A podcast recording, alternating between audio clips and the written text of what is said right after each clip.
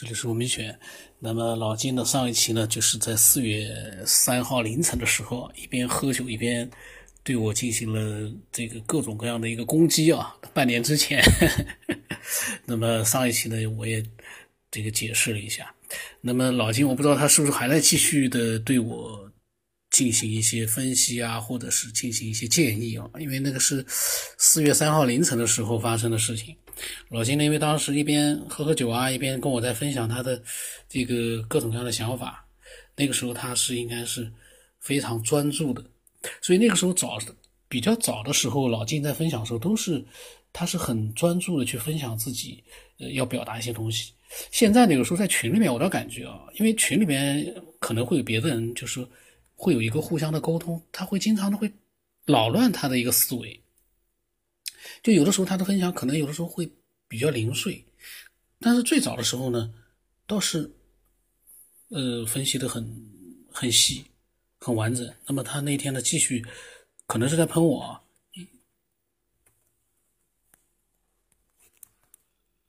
禁忌啊，就是说尽量你的语言保持中立，那就说我不知道的事情不一定不存在，我知道的事情。也不一定是真相。我们永远抱着一个也许有理，我还不知道它的理在哪，也许它不对，我还不能证明它不对。就这种中立性的态度去探讨一个问题的时候呢，就是畅所欲言，大家随便可以说。但是呢，说的有没有道理呢？我不加任何评判。我觉得我们这个节目里头，您加的一些想法是您的想法。您一直在说这个，我会发表我的想法。发表想法是可以，嗯，我觉得发表想法也没什么不对，即时发表都可以。但是呢，比如说我现在我不同意你的想法，我说你这想法有点。在我的意识里头，我觉得不靠谱。我觉得你这有点瞎扯，这都可以。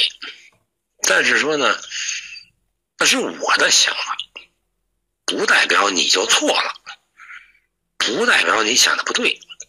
我只是通过我这节目，把你的想法和我想的呈现出来，大家去思考。我觉得这是一个，呃，中立的态度。我不是没想法，我不敢说这也不对，我可以说。我觉得你这不对，我觉得你这按我的逻辑来说，如果这样的话，我理解不了，这都可以。但是你不能说人家那个没谱，人家不对，或人家这个我我觉得没意义了。那这不成？这节目当中和您的想法呢，就是有价值的；没和您想法呢，就没价值了。这不是也成评判了吗？对吧？也成评判，也就也就一关定论了吗？那这跟喷子有什么区别啊？这我说不客气的话啊，他觉得你这不靠谱，那您这靠谱吗？本来就是一个没谱的节目我，为什么要靠谱呢？对吧？不靠谱才是对的，因为你现在没谱嘛。你说这也不靠谱，那不，那说明这东西有一个谱来衡量。你你不是正希望找一些不靠谱的东西去找到真的谱，有可能是什么吗？你怎么还会评论这不靠谱那不靠谱呢？啊！我希望这些话呢，给您一些想法和提示。嗯，我也不希望这些话呢私聊发表，这些话今天这些话都别发表啊。但是呢，对您有一些作用就行。我觉得您呢，呃，有些做节目的时候很真实的情感流露流露，这很好。但是呢，别轻易去呃伤害某一个人呃网友的想法，因为他的想法一定是有他的因果来源。就是他一定是有一些东西导致他会这么想，他很兴奋，他很积极，想跟您分享，对错那无所谓。那么增加一些幽默感啊，幽默感这事儿很容易把对错变成一种，呃，接纳和探讨。我觉得你还真真他妈牛逼啊！或者说，我觉得你这有点忒不靠谱了，是不是？都没关系，但是呢，大家都认为你是真诚的，就 OK。我就说这么多啊，反正做一个讨厌的一些说法，嗯，您自己理解啊，不对的，或者说不高兴的，也直接跟我说。我觉得我没有什么想法，也没有什么呃情绪的愤怒，也没有什么纠结，因为这件事呢，从一开始。就跟我没什么关系。我说的没关系，不是说不想帮大家忙，也不想帮你，是因为这事儿呢，说和不说都是一种自然流露。我不期待任何结果，我也不想这事有什么结果，所以无动于衷。啊，这就是一个不动心，我不会因为此动心。导致我有什么情绪产生？这没有。说我说那么多，其实就是为了说，不是为了您听与不听和评判与不评判。不说了，因为喷的这话题呢，今晚上我也喷了不少了。我觉得那个喷不喷呢，不是主要问题，是怎么听。是主要问题啊！就是举个例子说，我当初我在朝鲜上学的时候，呃，我们有一特逗的一个事儿，就是中国留学生呢，呃，教朝鲜人学中国话，然后他就绘声绘色的说了一句“操你妈”，然后朝鲜人说：“这是这话什么意思啊？”说这是问你好，只要你碰人说特真诚的，你握人握的手，你说你你好，你就告诉他操你妈，然后这朝鲜人就学会了。那学会以后呢，他就是到处用啊，同学里用这是哈一笑，可是他弄使馆呀，或者到一种公共场合去弄这事儿的时候。就别人有点出格了，就是弄得特逗，你知道吗？我说这事儿的意思就是说，嗯，其实呢，就是你不明白这个道理的时候，你会很真诚；你被骗的时候很真诚，嗯。那么换句话说。那个喷子被他的经历所骗的时候，他也很真诚。呃，他说“操你妈”的时候，其实就是说你好，我们就这么理解就可以了。有个历史典故啊，我想起来了，就是说这事儿嘛，就是苏东坡跟那个大师。呃，静修的时候，呃，他就感觉不错，然后他就问他，说：“这个大师，你看我像什么啊？静坐。”大师说呢：“你像尊佛。”哎，这个弄我挺高兴。他就说：“这个大师呢，我看你啊，想摸狗屎。”大师一乐。然后回家他就占便宜了，就回去跟他妹妹苏小妹就说：“你看我今儿，哎，胜了一筹。”苏小妹就说：“你胜在哪儿了呢？”就是大师，输了。说我说他，他说看我像什么呢？他说像佛。我说看他呢像狗屎。苏小妹就说。其实是你输了，为什么呢？是是因为大师说你像佛呢，是因为他心中有佛的时候，他看谁都像。那么他说你呢，看人家像狗屎的是，说明你心里有狗屎。也就是说，你心里有狗屎，你才会看人家像狗屎，这是一个心理现象。那说明你的修行不够，你已经输了。呃，这个故事呢，就是说，我们心中有什么，我们的角度是什么，我们才会把我们眼前的事情看作是什么。也就是说，我们认为它是喷子，是因为我们有心里有喷子，我们才会以为它是喷子。如果我们认为喷子是佛的话，是我们的老师的话，我们会心生感激。这就是心理学的要点，一切都是投射。外界的东西在我们心里生成的反应，都是我们心理缺陷的投射，也就是我们差那一块，我们不足，或者我们心里有反感、有烦恼，才会对外界的现象表现出不接纳、不理解，甚至对抗。其实，不接纳、不理解和对抗的那部分，正是我们心里的缺失。我们必须。平复这种东西以后，才能够心诚慈悲的去理解外界的一切。所以我们在去批判喷子的过程当中，恰恰反映了我们心里的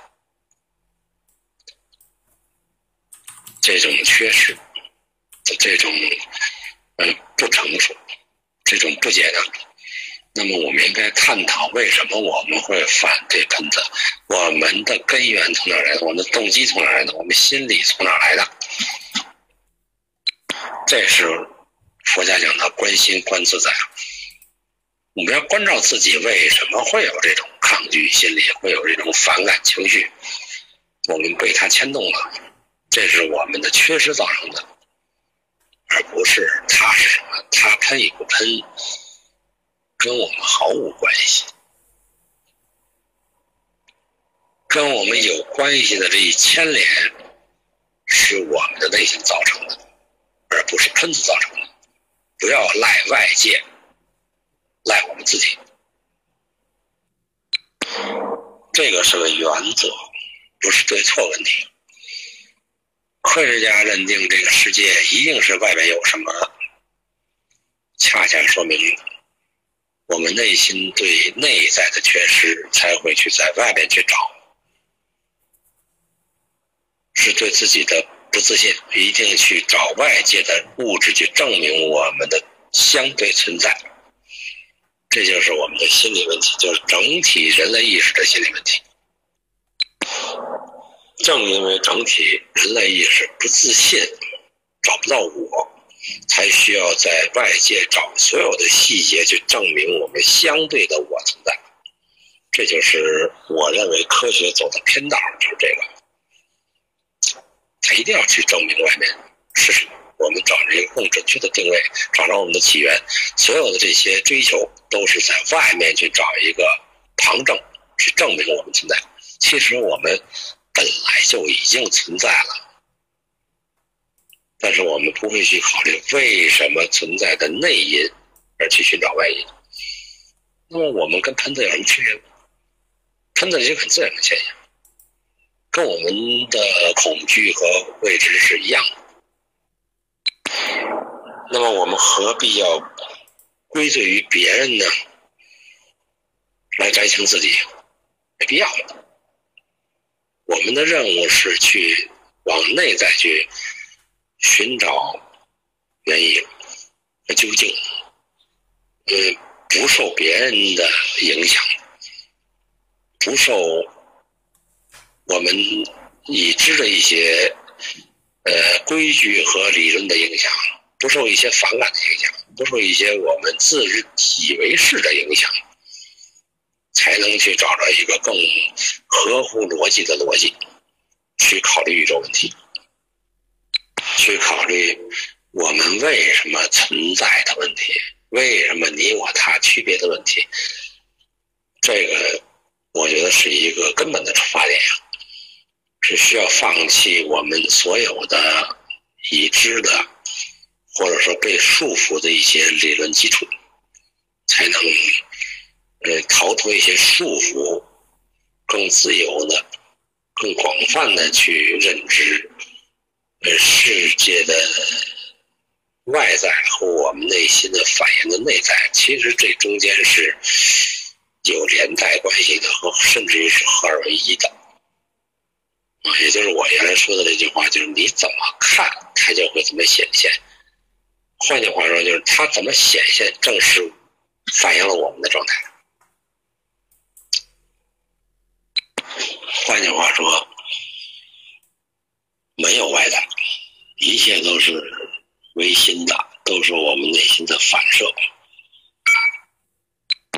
刚才关于这个九型人格的这些论述呢，尽量别发表啊，因为，呃，一个是我也不是很究竟，也不是专家，只是一些我的理解而已啊。呃，二一个呢，不想造成一些误会啊。这个误会呢，会是有些人会对号入座，就是我觉得，按理说的我应该是几号？这这这不是不是九型人格的初衷。九型人格的初衷是要看清自己的模式，而不是说一定是自己是几号去找，这个是一个误导啊！也许嗯会被走偏了啊。但是不管怎么说，九型人格阐述的一个观点就是，我们都基于一种恐惧的心理状态下，呃，回避恐惧的一种，嗯，心理状态或者说一种办法吧。其实表现的不同，都是在回避矛盾的，但是回避矛盾的特点不一样。这个特点不一样，是因为他所遭受的，呃。环境影响不一样，就导致了它的模式不一样。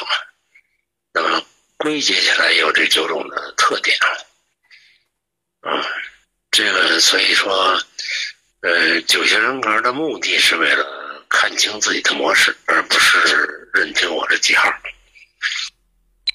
也就是说，九型人格呢，九种不同的型号，它都是。回避矛盾的模式，嗯，这个是对一个普通人来讲。假如说一个已经心学很高的人，或者超脱于情绪之外的人，或者超脱于纠结，嗯，他的人格特征之外的人，它不显示任何信号，或者说。它会向它的一些更优化的信号中前进，去改改进啊，那那这样的话呢，就是我们修行的目的，就是去除信号。信号代表我们的矛盾心理的，嗯，和这个呃行为逻辑方式。如果我们跳出这个之外的话。我们就是零信号，就没有信号。嗯，信号是一种束缚，是一种惯性系。没有信号的时候，就是跳出惯性系，而去就事论事，不动心，不动念，我们就没有信号。呃，因为碰见任何事情的时候，会采取这样的方式，那样的方式。中的目的不是在我们的模式里轮回，而是而是解决问题的方法。而这个是一个很呃玄妙的问题啊。心理学，心理学是在说意识层面的事儿，它跟这个宗教方面的东西呢是有不谋而合之处。啊。心理不，这个宗教所说的，包括佛学或者是呃心学，反正宗教的都是在指一个修心啊，修心，儒释道啊，这个都是说修心，包括嗯基督教也好，什么都是修心。嗯，心是什么？心就是我们对这个世界的反应，对我们的情绪反应。修心就是把这些反应去了。我们嗯，不是说不反应，而是说我们在反应的过程当中，并不能引起我们自己的情绪和纠结。也就是说，我们不为所动。该怎么着就怎么着，但是不影响我，这个就叫定力，就是我们定在我们自己的范畴内，而不被外在所动。这种状态下，它就是没有信号，也就是我们修行的境界。就是我也吃饭，也喝水，也玩，也上班但是呢，我们并不因为这事产生更多的情绪化反应。嗯，不光是不产生这种负面情绪的反应，连这种所谓的嗯积极的情绪的反应。最后也需要被消除，当然是一无可一物啊。我们保留积极的，去除消极的时候，我们变成正能量了。但是正能量到一定程度的时候，需要把积极的也去掉，因为积极的它也是情绪，它也会引起我们的波动啊。这就是原来咱们说的是至善啊，就是它其实善和恶是对立的。嗯，到一定程度下是善也是一种左右我们的模模式，所以我们把善也得去了。也就是说，心里无善无恶的时候，才能归成一统，心境才能真正的平和。就是也就是说，我们不会去拿善恶这种二元观去判定一个事情。对错，呃，因为有对错，一定落在二元二这二元思维里面。没有对错，这事才是一元的。所以我们跟喷子的斗争，只能说明我们两个加一块是一元的。那么，容纳了喷子或理解了喷子之后，我们自身才能成为一元的。所以说，呃，说这个容有容乃大，理解啊，什么放下，所有这东西都是指的一个目的，就是我们把对立变成统一，这是我们的境界和能力，也就是佛家讲的靠近真理的一个途径。心理学。意义上说，人成熟的标志，就是在，呃，你还停留在一个评判标准体系下的思维逻辑，还是在晋升到一个接纳性的心理逻辑，就这个区别。反正你如果是处处接纳，接纳不等于同意啊，可以质疑。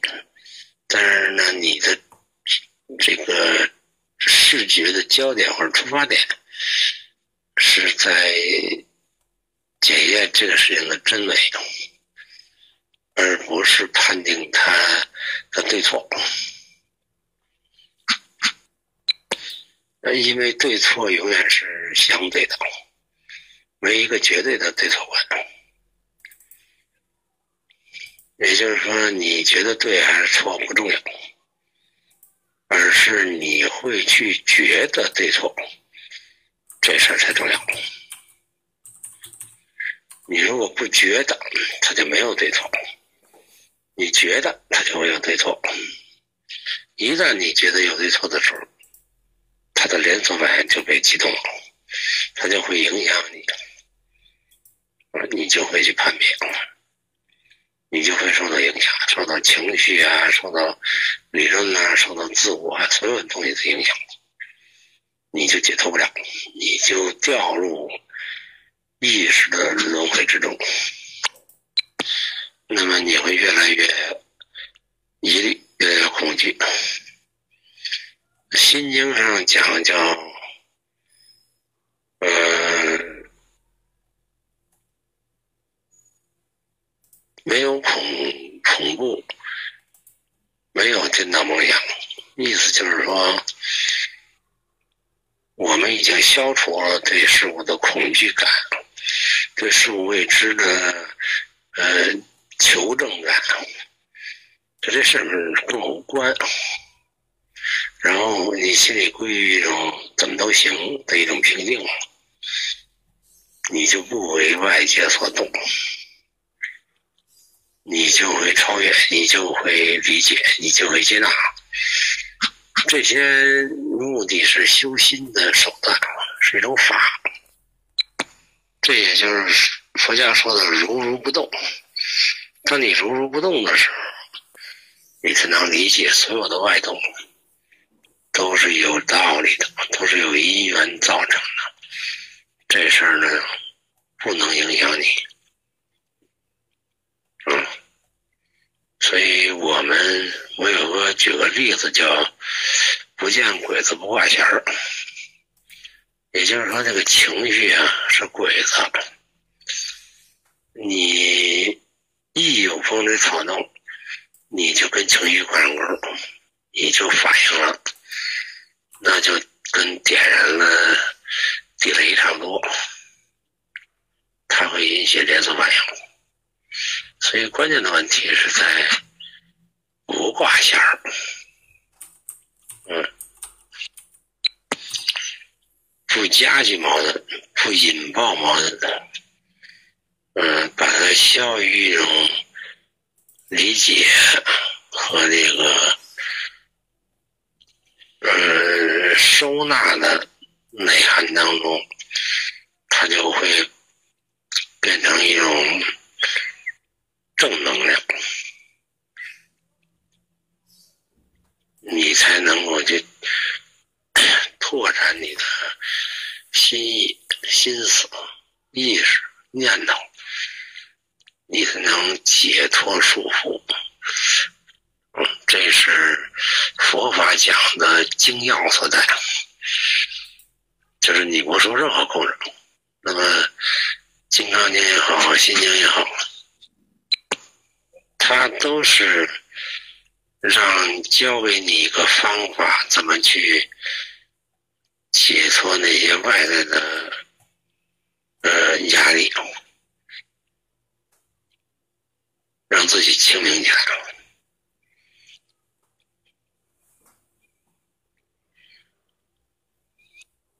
还有一句话叫“佛家叫烦恼即菩提”，呃，那么烦恼跟菩提是个对立的概念，但是呢，你心生烦恼的同时，也就是发现你模式的呃当下。如果你看到你起情绪了，当下就意识到，嗯，你不静。那么这个当下呢，嗯，就是一个概念，是说一刹那当中，嗯，没有过去，没有现在，没有未来，只有这一点点，我们可以把握得住。是不起心动念呢，还是随着情绪走呢？都在这一念之差。